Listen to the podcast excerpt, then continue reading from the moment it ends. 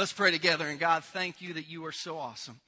And Lord, not only is there none uh, higher, uh, Lord, there's not even anyone like you. Um, there's no one greater, there's no one higher, there's not even anyone we can compare. So, God, as we begin to study your word today, I pray that your spirit, your supernatural presence, will be in this place, will be in our hearts, will be in our lives. And God, I pray that we will learn the truth in this series that we'll study specifically in about four weeks, but that we've been talking about for the last three, Lord, the belief that greater is the one who is in us than the one who's in the world. And Lord, if we can learn how to funnel your power in our life, we can learn how to live for you in this world. So help us to do that. And as we study your word today, just open our hearts and minds to receive your message. Wesley sings in Jesus' name, and everyone said together today, Amen. Go ahead and be seated. Good morning, Journey. And welcome to Journey Church International on our NFL kickoff Sunday. I've heard already from most of you dogging me because I'm not wearing any kind of official apparel. I set this whole Sunday up so that we could have church like it's a football stadium. And I realized this week, late in the week, that perhaps at some point during last year's 2 and 14 debacle, I may have gotten angry and thrown, thrown all my Chiefs clothes away because I couldn't find any of them, like anywhere. As Danielle was like, did we move them to storage? And she said, I think, I think you gave them to Goodwill one week. I think you just said, that's enough. I'm done. So I went to Dick's. I thought I'll buy a new one. And if you have been shopping lately for NFL apparel, it's like $600 for a t-shirt, a Chiefs t-shirt. So I said, listen, since the Royals are only three and a half games back of the wild card on opening day of the NFL season, I'm going to wear my blue and blue and white. Um, and because I'm too cheap to buy a Chiefs shirt, listen, until they keep a quarterback for more than three years, I ain't buying his jersey because they're just too expensive. If we can keep one for a while, I will consider it, but not until then. But I am so glad that you are here this morning. You know, we were singing that third song in our worship set today, which is one of my favorite songs. It's kind of singing through the Lord's Prayer. And a thought came to me as we were praying through, as we were singing through the Lord's Prayer. I thought, you know, this would be a great place to jump off into our Bible study today. Um, and I want you to get your, get your Bibles, keep them close to you. Take your sermon notes out of the inside um, of your bulletin so that you can follow along today. You're going to want to take some notes and learn in the third week of the Supernatural series. But I thought it would be good for us today to begin with the Lord's Prayer. Not praying the Lord's Prayer, but speaking the Lord's Prayer because I want to show you something that you've prayed, some of you, all of your life. And let me ask you this question. If you have been praying the Lord's Prayer throughout the course of your life at church or sporting events or Christian schools or whatever, if this is kind of something you just kind of know by heart, would you just raise your hand? Like the Lord's Prayer is something you're pretty familiar with. Okay. I want to show you something you've been praying most of your life that maybe you don't understand how it works because when we just, if we do nothing more than dissect the Lord's Prayer, we learn a lot about spiritual life. So we're, we're going to say it together. You don't have to close your eyes. It won't be in a prayer format. It'll be in, in more of a quote format. But I want you to follow along out loud with me. Our Father, who art in heaven, hallowed be thy name. Thy kingdom come, thy will be done on earth as it is in heaven. Give us this day our daily bread and forgive us our trespasses as we forgive those who trespass against us. And lead us not into temptation, but deliver us from. Now stop right there. Deliver us from what? Most of us have been praying a lot of our life every time we've recited that prayer that God would deliver us from evil. In the Greek language, it, that, that word evil is actually a proper noun, so it should say deliver us from the evil one. Last week we learned about Satan and we studied who, who is the devil and where does he come from. And part of understanding the supernatural is just believing that you live in it, understanding, you know, how the devil, where, where he came from, how he works in our lives. And when we can tell when we're entering a spiritual battle, and I find it so interesting. I didn't really think about this before today when I heard that song. I find it so interesting that Jesus said, when you pray, you need to always pray that God will give you supernatural protection over the devil. So we pray that, but do we know how that works? That's what this entire series is about preparing us spiritually to be delivered from the sin and the evil that's in this world so that we can live for Jesus the way we've been designed to live for Jesus. But how exactly does that work? We started week one just talking about the supernatural. We had kind of an overview of the Holy Spirit. Jesus said you're going to receive supernatural help when the Holy Spirit comes. We went last week and we studied supernatural danger. And we said that, you know, not only did Jesus, but Peter and Paul all said you need to be aware of the supernatural danger that might enter your life from time to time. And next week, we will, we will begin looking at kind of the spirit filled life. How do we take the supernatural help we have and defeat the supernatural danger that's a reality in us? But today, I thought, since we looked at kind of the dark side of the supernatural last week, we look at the light side of the supernatural this week. So this week, I want to teach you about angels. And I posed a question on the top of your sermon notes Do I have a guardian angel that I'm going to answer near the end of the message? And I think you'll be very encouraged by the answer you're going to receive from Scripture. But I want to start today uh, in one of the greatest chapters in Scripture for understanding, believing, and noticing the supernatural. If you have your Bibles, I want you to go to 2 Kings chapter 6. If you don't have your Bibles, our ushers are going to come down the aisle. They have some for you to use today. If you don't have a Bible, this one's yours. Put your name in it, keep it, you can have it. But in 2 Kings chapter 6, I actually, the first week of the series, read a verse to you out of this chapter, but I want to read the entire narrative to you because I don't know anywhere in Scripture that is just as plain and simple a supernatural picture as we find in 2 Kings chapter 6 when we're reading about Elisha, who I told you a little bit about two weeks ago, and what happened to him uh, in a battle with the king of Aram. And in 2 Kings chapter 6, starting in verse 8, here's what scripture says. Now, the king of Aram, uh, if you want to circle this just for fun, that's modern day Syria. If you think this thing between Syria and Israel is new, you can go back to 2 Kings chapter 6. Syria and Israel have hated each other for a long time. And here we see that there's war thousands of years ago. If we read the book of Revelation and we read through the Old Testament prophecies, there'll be war if the earth continues thousands of years from now. The Middle East is going to consist in and persist in turmoil until Jesus comes back. But we see the king of Aram was at war with Israel. After conferring with his officers, he said, I will set up my camp in such and such a place. The man of God sent word to the king of Israel, beware of the beware of passing that place because the Arameans are going down there. So the king of Israel checked on the place indicated by the man of God. Time and again, Elisha warned the king so that he was on guard in such places. This enraged the king of Aram. He summoned his officers and he demanded of them, Tell me which of us is on the side of the king of Israel. None of us, my lord the king, said one of his officers, but Elisha. The prophet who's in Israel tells the king of Israel the very words you speak in your bedroom. Go and find out where he is, the king ordered, so I can send men to capture him. The report came back, he is in Dothan. Look at verse 14. So he sent horses and chariots and a strong force there. They went by night and they surrounded the city. When the servant of the man of God got up and went out early the next morning, an army with horses and chariots had surrounded the city. Oh, no, my Lord. What shall we do? The servant asked. Don't be afraid, the prophet answered. Those who are with us are more than those who are with them. And Elisha prayed. This is, this is the prayer of me for our church in this series. You should underline this. Elisha prayed, Open his eyes, Lord, so that he might see. We're trying to to have God open our eyes spiritually in this series so that we can comprehend things of the supernatural. Open his eyes, Lord, so that he might see. Then the Lord opened the servant's eyes and he looked and he saw the hills full of horses and chariots and a fire all around Elisha. As the enemy came down toward him, Elisha prayed to the Lord, strike this army with blindness. So he struck them with blindness as Elisha had asked. Elisha told them, this is not the road and this is not the city. Follow me and I will lead you to the man you're looking for. And he led them to Samaria. After they entered the city, Elisha said, Lord, now open the eyes of these men so that they can see. Then the Lord opened their eyes and they looked and they were inside Samaria. Samaria was the capital city of Israel at the time. Be like all of them in Washington, D.C., outside the Pentagon with guns trained on them. When the king of Israel saw them, he asked Elisha, Shall I kill them, my father? Shall I kill them? And Elisha said, Don't kill them. Would you kill those you've captured with your own sword or bow? Set food and water before them so that they can eat and drink and then go back to their master. So he prepared a great feast for them. And after they finished eating and drinking, he sent them away and they returned to their master.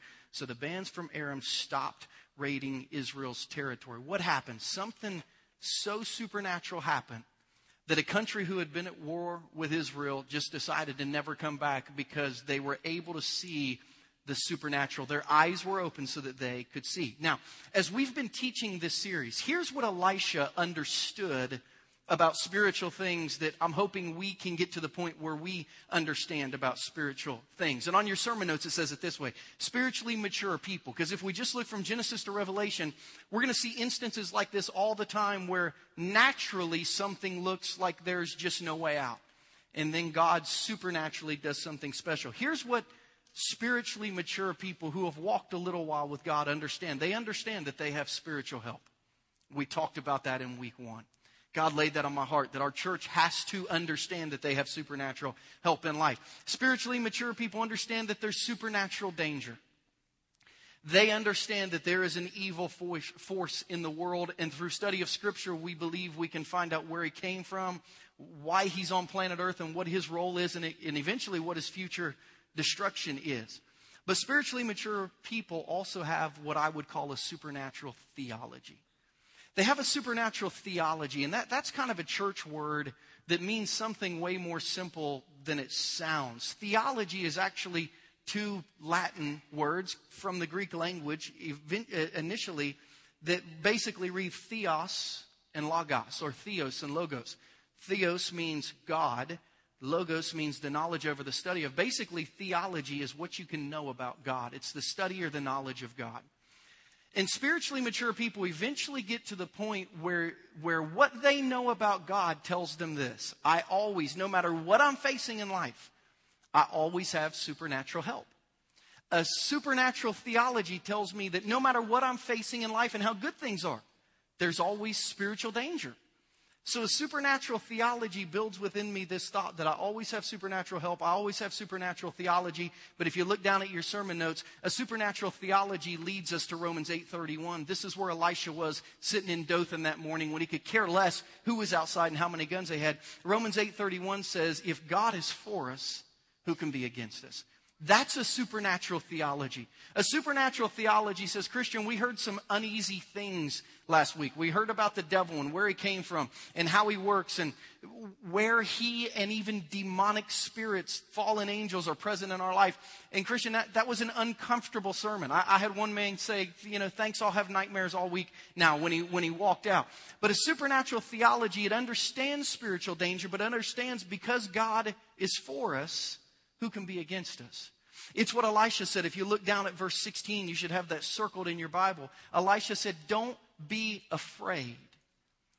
I, I want you to underline those three words. And here's what I want you to apply them to. Underline those three words and then look up here at me. Underline those three words and then I want you to apply them to anything spiritual in your life. Your marriage and where it is right now, your kids and where they are spiritually right now, your finances and where your finances are right now, your job and where your job is, your health or the health of someone close to you right now. If you're single, you're, you know, am I ever going to meet someone that I'm, I'm going to marry? Maybe you're a child and your parents are getting divorced and you think, you know, well, is my life going to be okay? Listen, anything in your life anything in your life that you face spiritually? The answer is when you have a supernatural theology. Look at verse 16. The answer for every issue in your life spiritually is the first three words. Go ahead and say them out loud. What, what is, what's the answer? Don't be afraid. Don't be afraid. Listen, I don't know what tomorrow holds for your life, for your job, for your family, for your marriage, for your kids, for your health. I don't, I don't know what next week holds. I don't know what next month holds. I don't know what next year holds. But I love the saying that I learned as a young man in church I don't know what the future holds, but I know who holds my future. So don't be afraid. A supernatural theology said if God is for us, and He is, then don't be afraid. Everything's going to be okay. Elisha told his, sermon, his servant, Don't be afraid. Those who are with us are more than those who are with them. And then his eyes were opened and he saw the hillside covered with angels. Now, Elmer Towns has this to say about angels angels are predominant in Scripture. And those who would fully understand the plan of God must study the nature and the work of angels. So, if you and I want to truly know God, the mission statement of our church to see people far from God become passionate Christians and make a difference in the world. If we want to fully know God, we must understand a little bit about angels. So, what do we know about angels? Just a few quick facts, and then we're going to get into the spiritual meat of it. The word angel is translated in our language messenger.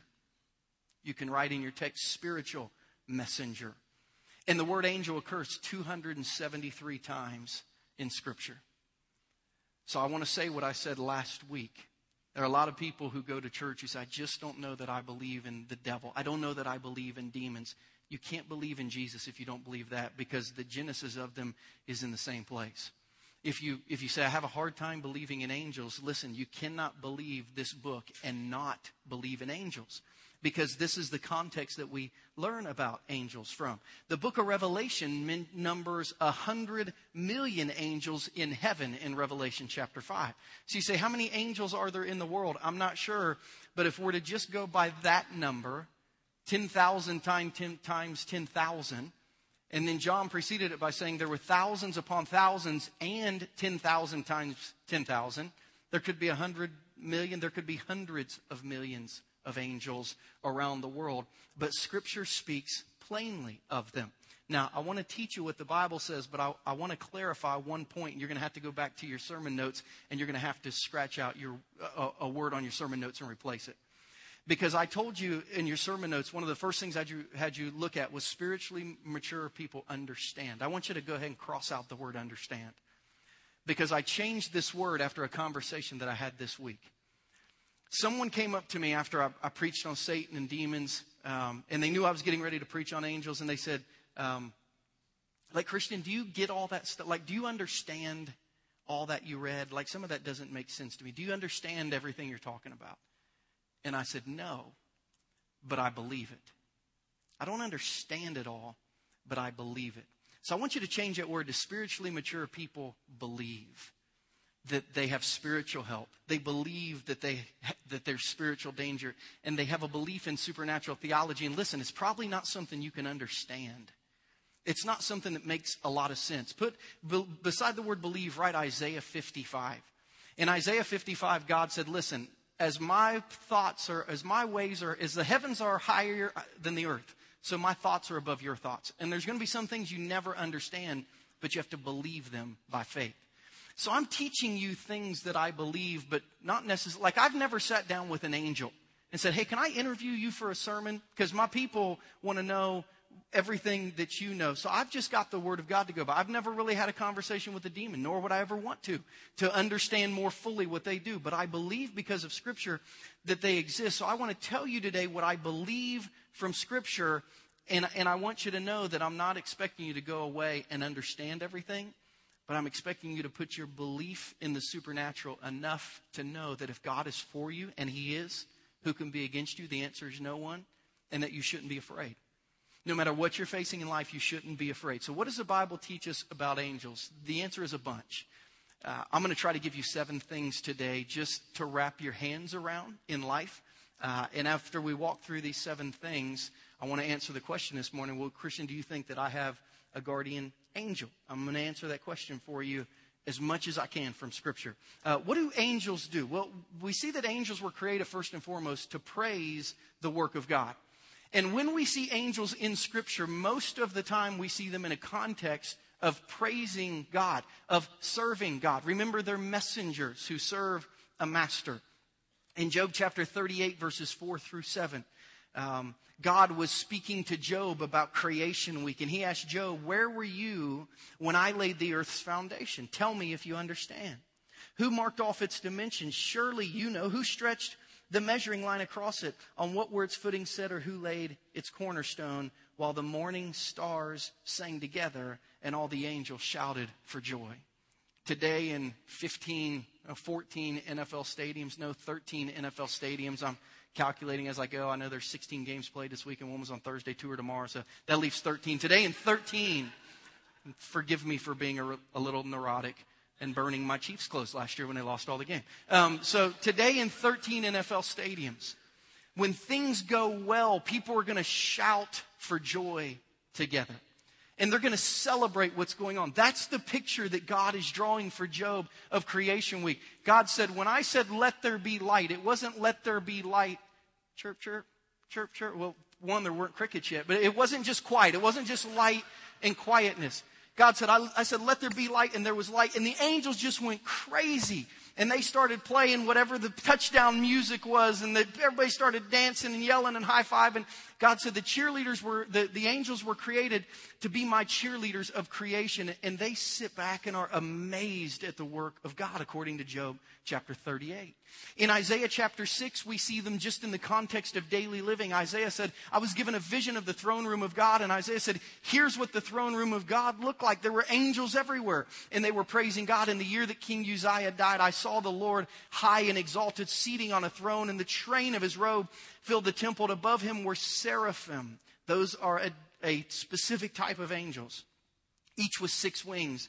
With two wings they covered their face, with two they covered their feet, with two they were flying, and they were calling to one another, Holy, holy, holy is the Lord Almighty, and the whole earth is full of his glory. We see in creation that the angels were praising God. We see halfway through scripture that the angels are still praising God, and in case we wonder what's happening when the show finally ends in Revelation chapter 5, John said, I saw a glimpse of heaven in the end times, and guess what? The angels were praising God. Revelation 5:11. Then I looked and heard the voice of many angels numbering thousands upon thousands and 10,000 times 10,000 and we and they were singing a song we've sung at this church a song that's called Revelation song holy holy holy is the Lord Almighty who was and is and is to come. See every time we see a picture of God we see an accompanying picture of angels who are praising the work of God. Every time we praise the work of God, when you stand and sing or you stand and you're quiet, but in your heart you're celebrating what God has done, anytime you praise the work of God, you have a little bit of angelic DNA in your soul because you're doing what the angels were created to do. Now, how do angels work within humanity? Some really interesting things that we look at within these six. According to Luke chapter 16, Jesus teaching, angels are in charge of transporting Christians at death to heaven.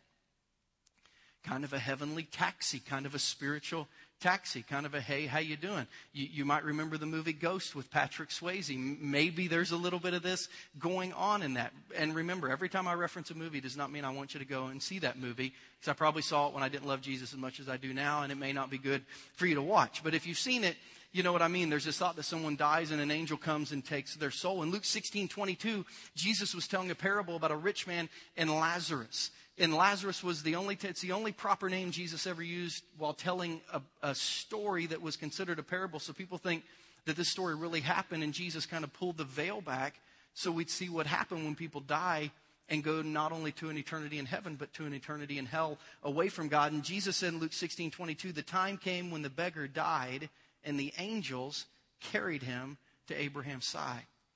Now, I have to imagine this is going to be more exhilarating than any roller coaster ride that we have ever taken.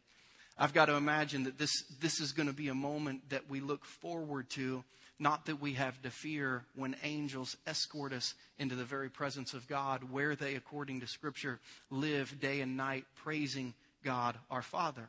Scripture says that angels many times are responsible for spiritual revelation, number three. What's spiritual revelation? The word revelation, literally, it's a picture, not a word. And it's the picture of someone standing behind a curtain who pulls it back so you can see what's behind the curtain. The word revelation literally means revealing. It, it means to allow you to see something that you could not have seen unless they moved a barrier. So scriptures tell us many times in scripture, but we see it specifically in Revelation 22 that angels many times stepped out of heaven to come and pull back the curtain spiritually so we can know things about God that we wouldn't otherwise be able to know unless they showed it to us. Revelation 22 8, John said, I, John, am the one who heard and saw these things. And when I heard, and when I had heard and seen them, I fell down to worship at the feet of the angel who had been showing them to me. So God says, every now and then I'm going to dispatch my angel. The, the word angel means what? Messenger. I'm going to give him a little note to carry, and I'm going to send him like a carrier pigeon to someone who needs to know something about me, and these angels will reveal things to humanity about God that they couldn't have otherwise known. We know that angels, fourthly, this has to encourage you in this don't be afraid section of life. Angels offered spiritual protection often through Scripture. we see that they were kind of spiritual security guards in the Garden of Eden. When Adam and Eve fell and they rebelled against God, and God removed them from Eden, which was perfect and which had in it trees and fruit that would allow you to keep the level of perfection, God put angels to protect the garden so that they couldn't go back and live forever in their state of sin because he knew that they needed to die in order to be reborn. So angels have always served since Genesis chapter 3 as kind of God's secret service, his, his special protectors, but often he sends them to protect people as well. One of the greatest stories in Scripture is a story about Daniel. You might remember he was cast in a den of lions, just to remember that story. And you say, well, how, how did Daniel make it through the night? Like, did he have a chair? Did he have a whip? Was he, you know, was he kind of like a master of ceremonies in a circus? How did Daniel get through the night in a den of lions without the lions biting him? How, what, like, what specifically happened? Listen to Daniel's answer to that question when the king knocked on the door the next day and Daniel was alive and he said, Daniel, thank God you're alive. Daniel said in Daniel 6.22, my God sent his angel and his angel shut the mouth of the lions. They've not hurt me because I was found innocent in his sight.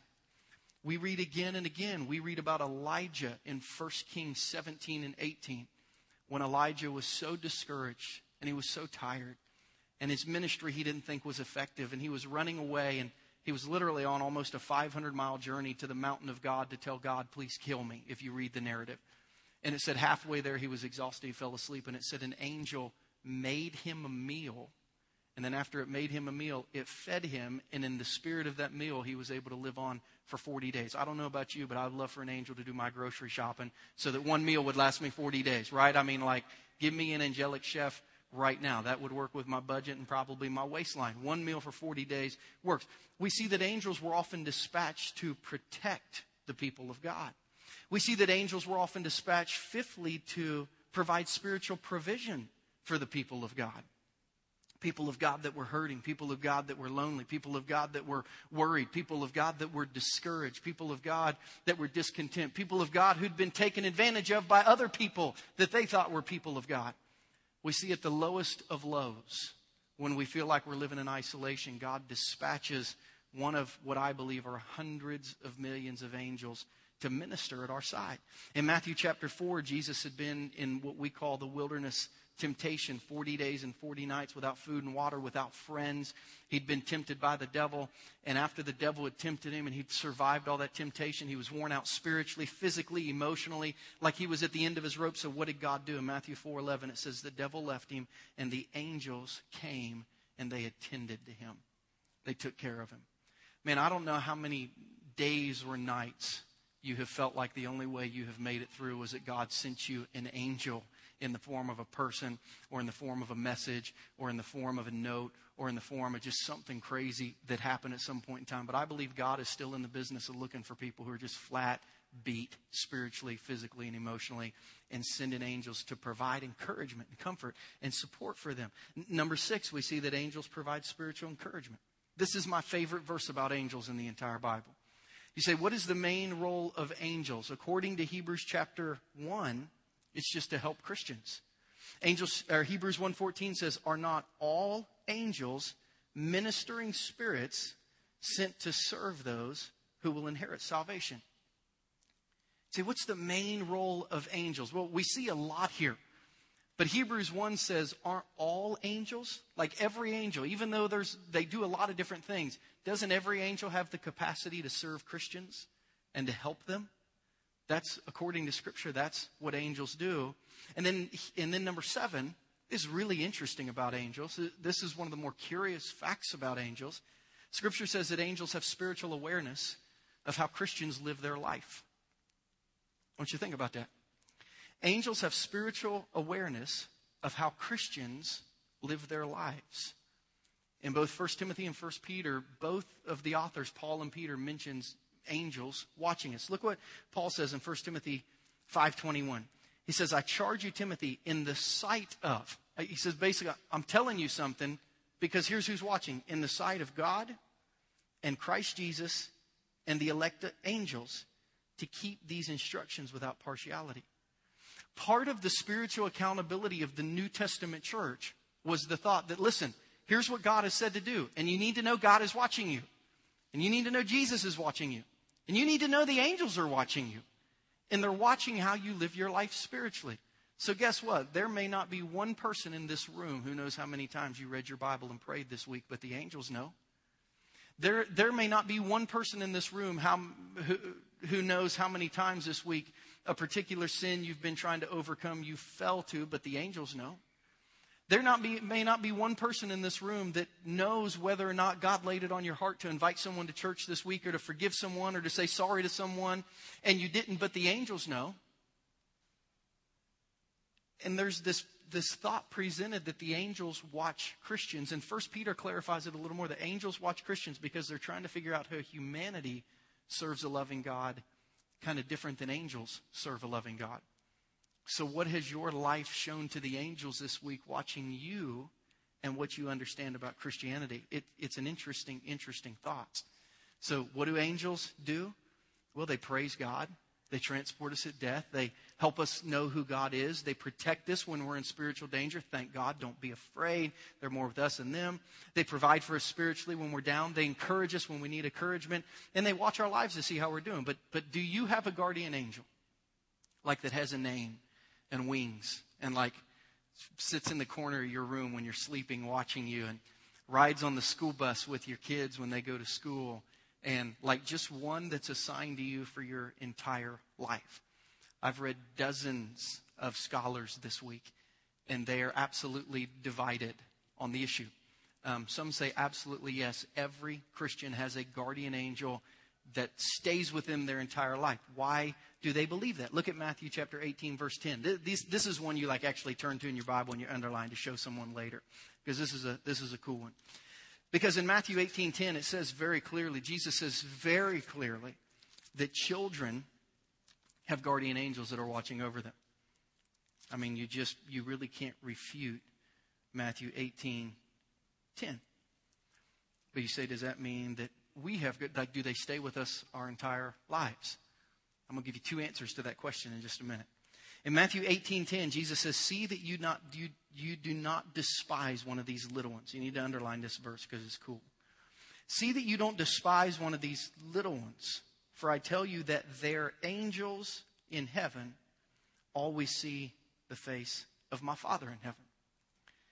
Jesus, when talking about children and influencing children spiritually, said, Make sure that you don't ever influence children negatively when it comes to spiritual things.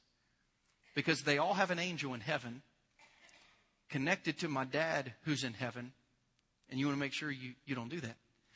The question is do they stay with us forever?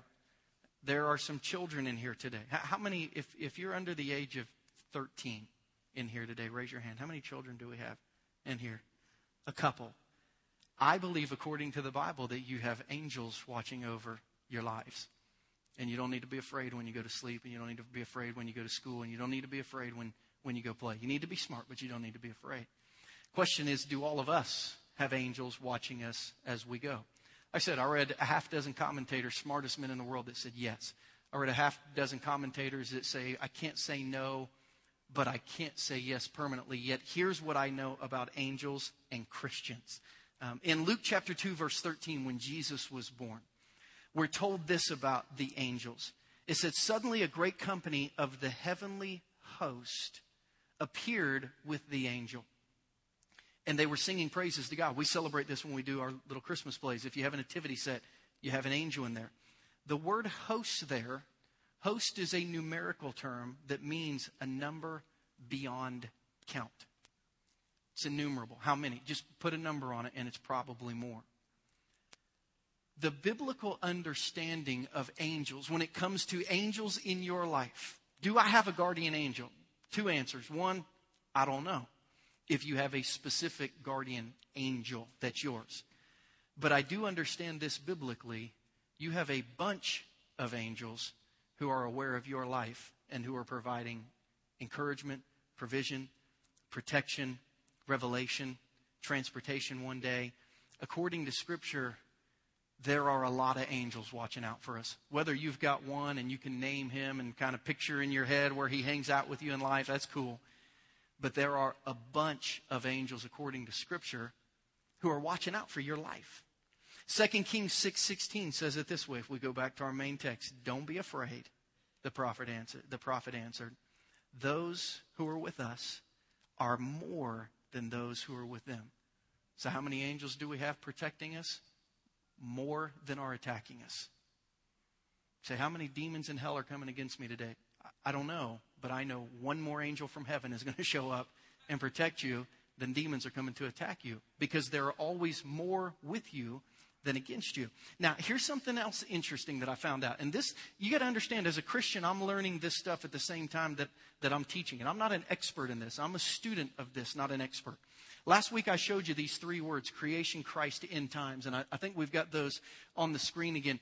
These are the three eras of Scripture where, where we see God and Satan and the angels and the demons most highly involved. And if you look at these three eras of Scripture, from Genesis to the Gospels to the book of Revelation, these were the three greatest invasions of God's supernatural spirit onto planet Earth. Creation, God stepped out of heaven onto planet Earth.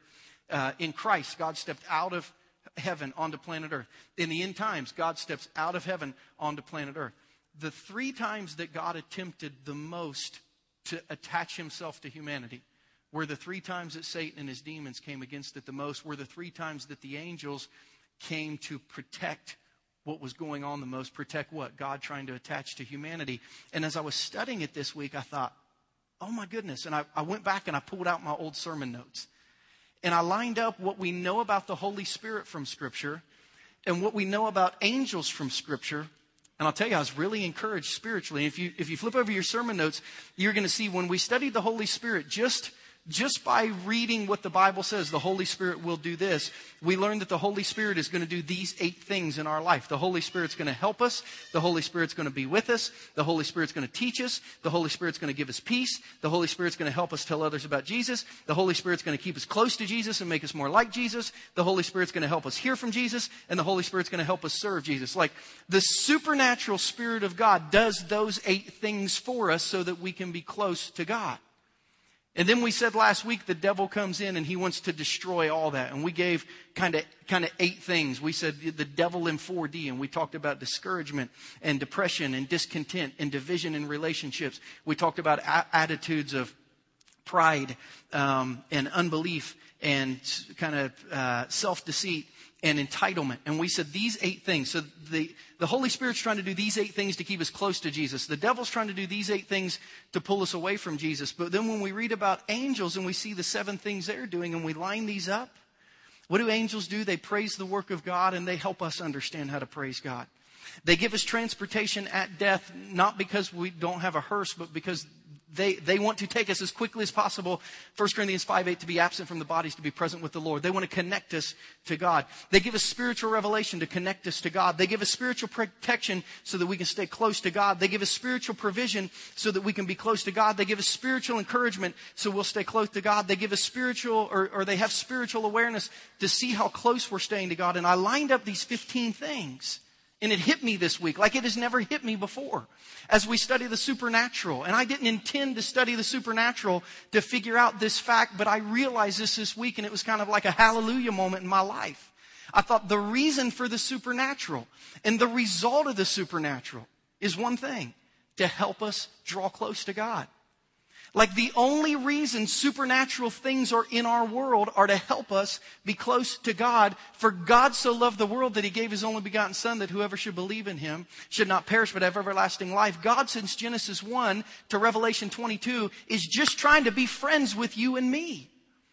And the devil has put things in the world to destroy that. And God said, I'm going to send the Holy Spirit and I'm going to send angels. And we see this tug of war that they're involved in. And God said, I will not stop fighting to be close to people until people reject me outrightly. I will never stop fighting to be close to people. You see, when we live in the supernatural, we live close to God. But when we try to live for God without the supernatural, we struggle. When we try to live for God without going to church and being filled with the Spirit, we struggle. When we try to live for God without without having close friendships with people who are really close to God, we struggle. When we try to live close to God, but then we do things that we know are sin in our life, we struggle. When we try to live for God, but we won't serve God, we struggle. We talked about in the first message, we leak spiritually. And if we don't keep filling back up, we're, we're going to feel empty because we are empty. There are people in here, you don't feel close to God because you're not close to God. There are people in here, you feel distant from God because you are distant from God. You're, you feel empty today because you are empty. Because you need to keep filling up, for Ephesians 5.18 says, with the Holy Spirit. But God, according to Scripture, from what I understand in these 15, God is not going to quit fighting for you because He loves you. You know, two weeks ago, Danielle and I went out for um, a random lunch. We had a, a, day with a bunch of meetings, and we finally like got together for the first time at like two o'clock. It was one of those weird days where we hadn't seen each other until this random hour. And at two o'clock, we we kind of connected. She was in one place, I was in another, and it's like, hey, did you eat any lunch? She said, no. Did you eat any lunch? And I said, no. And we're like, well, let, you know, let's go get lunch. So, like, we went, um, and we were on Chipman Road, so we said, let's go to Longhorn Steakhouse, which we love to try to go to from time to time. But it was at that weird time where, like, like only the senior citizens were there, right? Because it was like, you know, very late lunch, very early dinner. So the ones who were going to eat at three and go to bed at four, like they, like they were there. So we walked in, and we were the only people in the restaurant who were like under 90. No joke. And as they went to seat us, I noticed that one of the men who was eating, um, an elderly gentleman, had on a World War II veteran hat. And like I just felt in my spirit because I, am a uh, man, I'm a softy for men and women who have served our country. I'm very grateful for men and women who have served our country. I'm very grateful for the World War II generation of men and women. Where would our country be without them? And every time I, I see someone who I know has fought in that war, I, I feel a duty as an American to thank them. And I walked by him and I sat down and I told Danielle, I feel bad that I didn't stop and thank that guy. Like, I feel like that's my place as an American living in the world I live today. I should have said thank you. And she's like, you know, don't, don't worry about it. Uh, it'll be okay. So we ate, but their booth was like behind us. And during the whole meal, it weighed heavy on my heart that I had not, that I'd not said anything to him. Because if, if only me in this year, I want him to know people have not forgotten what that generation has done for us and our kids and the way we live our life. So I'm sitting and I'm, I'm listening through uh, lunch. Danielle and I are eating. He's sitting kind of behind us. And I realize he can't hear very well because everything the waitress says to him, he's like, What'd you say? You know, and she's like, Do you want dessert? And he's like, What'd she say? You know, and it's like, I could tell he wasn't just real cognizant because he was probably late 80s or early 90s. And I thought, you know, I'm not going to be able to say anything to him. And yet, like, it took him 10 minutes to explain to him, like, what the apple pie was. That it was kind of like an apple cake, not an apple pie, but it tasted like apple pie and it had ice cream. And I listened to him try to explain to this man. And I thought, you know, it would be, it would be useless to try to talk to him. He's not going to understand me. But we paid our bill and we got up for lunch. And we were walking out and actually walked past him. And I kind of looked back and I just, I, you know, I, it's just in my DNA. I had to go say thank you. So I walked up to the table. I think he was with, I don't know if it was wife, definitely a daughter or two who, who were probably in their 60s. Um, and I said, Excuse me. And I shook out my hand to the old soldier in his World War II veteran hat and his kind of white under uh, Hanes undershirt and his suspenders and his hearing aids. And I stuck out my hand and I said, I want to thank you for serving our country in World War II. It means a lot to me.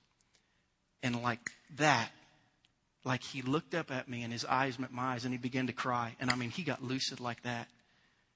And he looked at me and he said, What they did at Pearl Harbor was terrible. He started crying.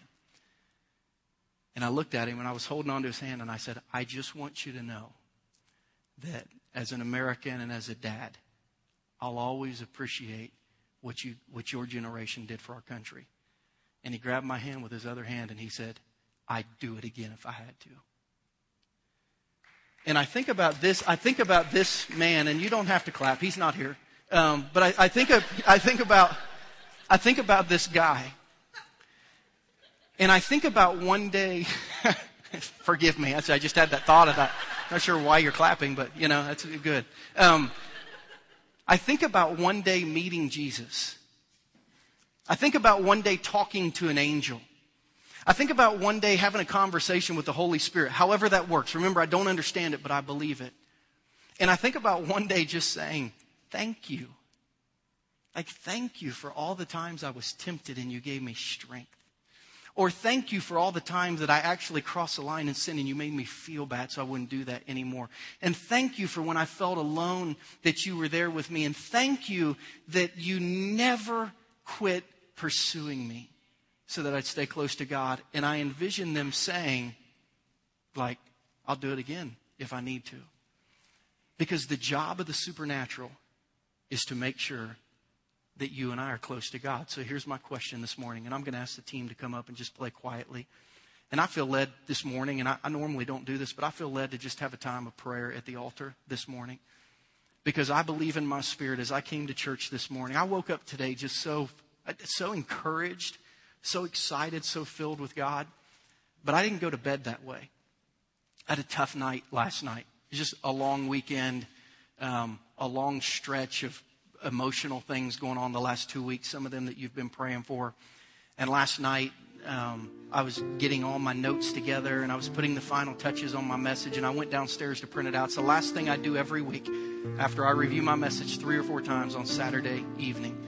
I'll go and I'll print it out and I'll pray over it and I'll set I'll, I'll put it in the car so that in the morning I can get in and go. And my printer wouldn't work. And I was tired. It's been a long two weeks and like I was frustrated and I was angry and I couldn't get the printer to work. So we pulled another printer out of storage and we plugged it in and it was out of ink.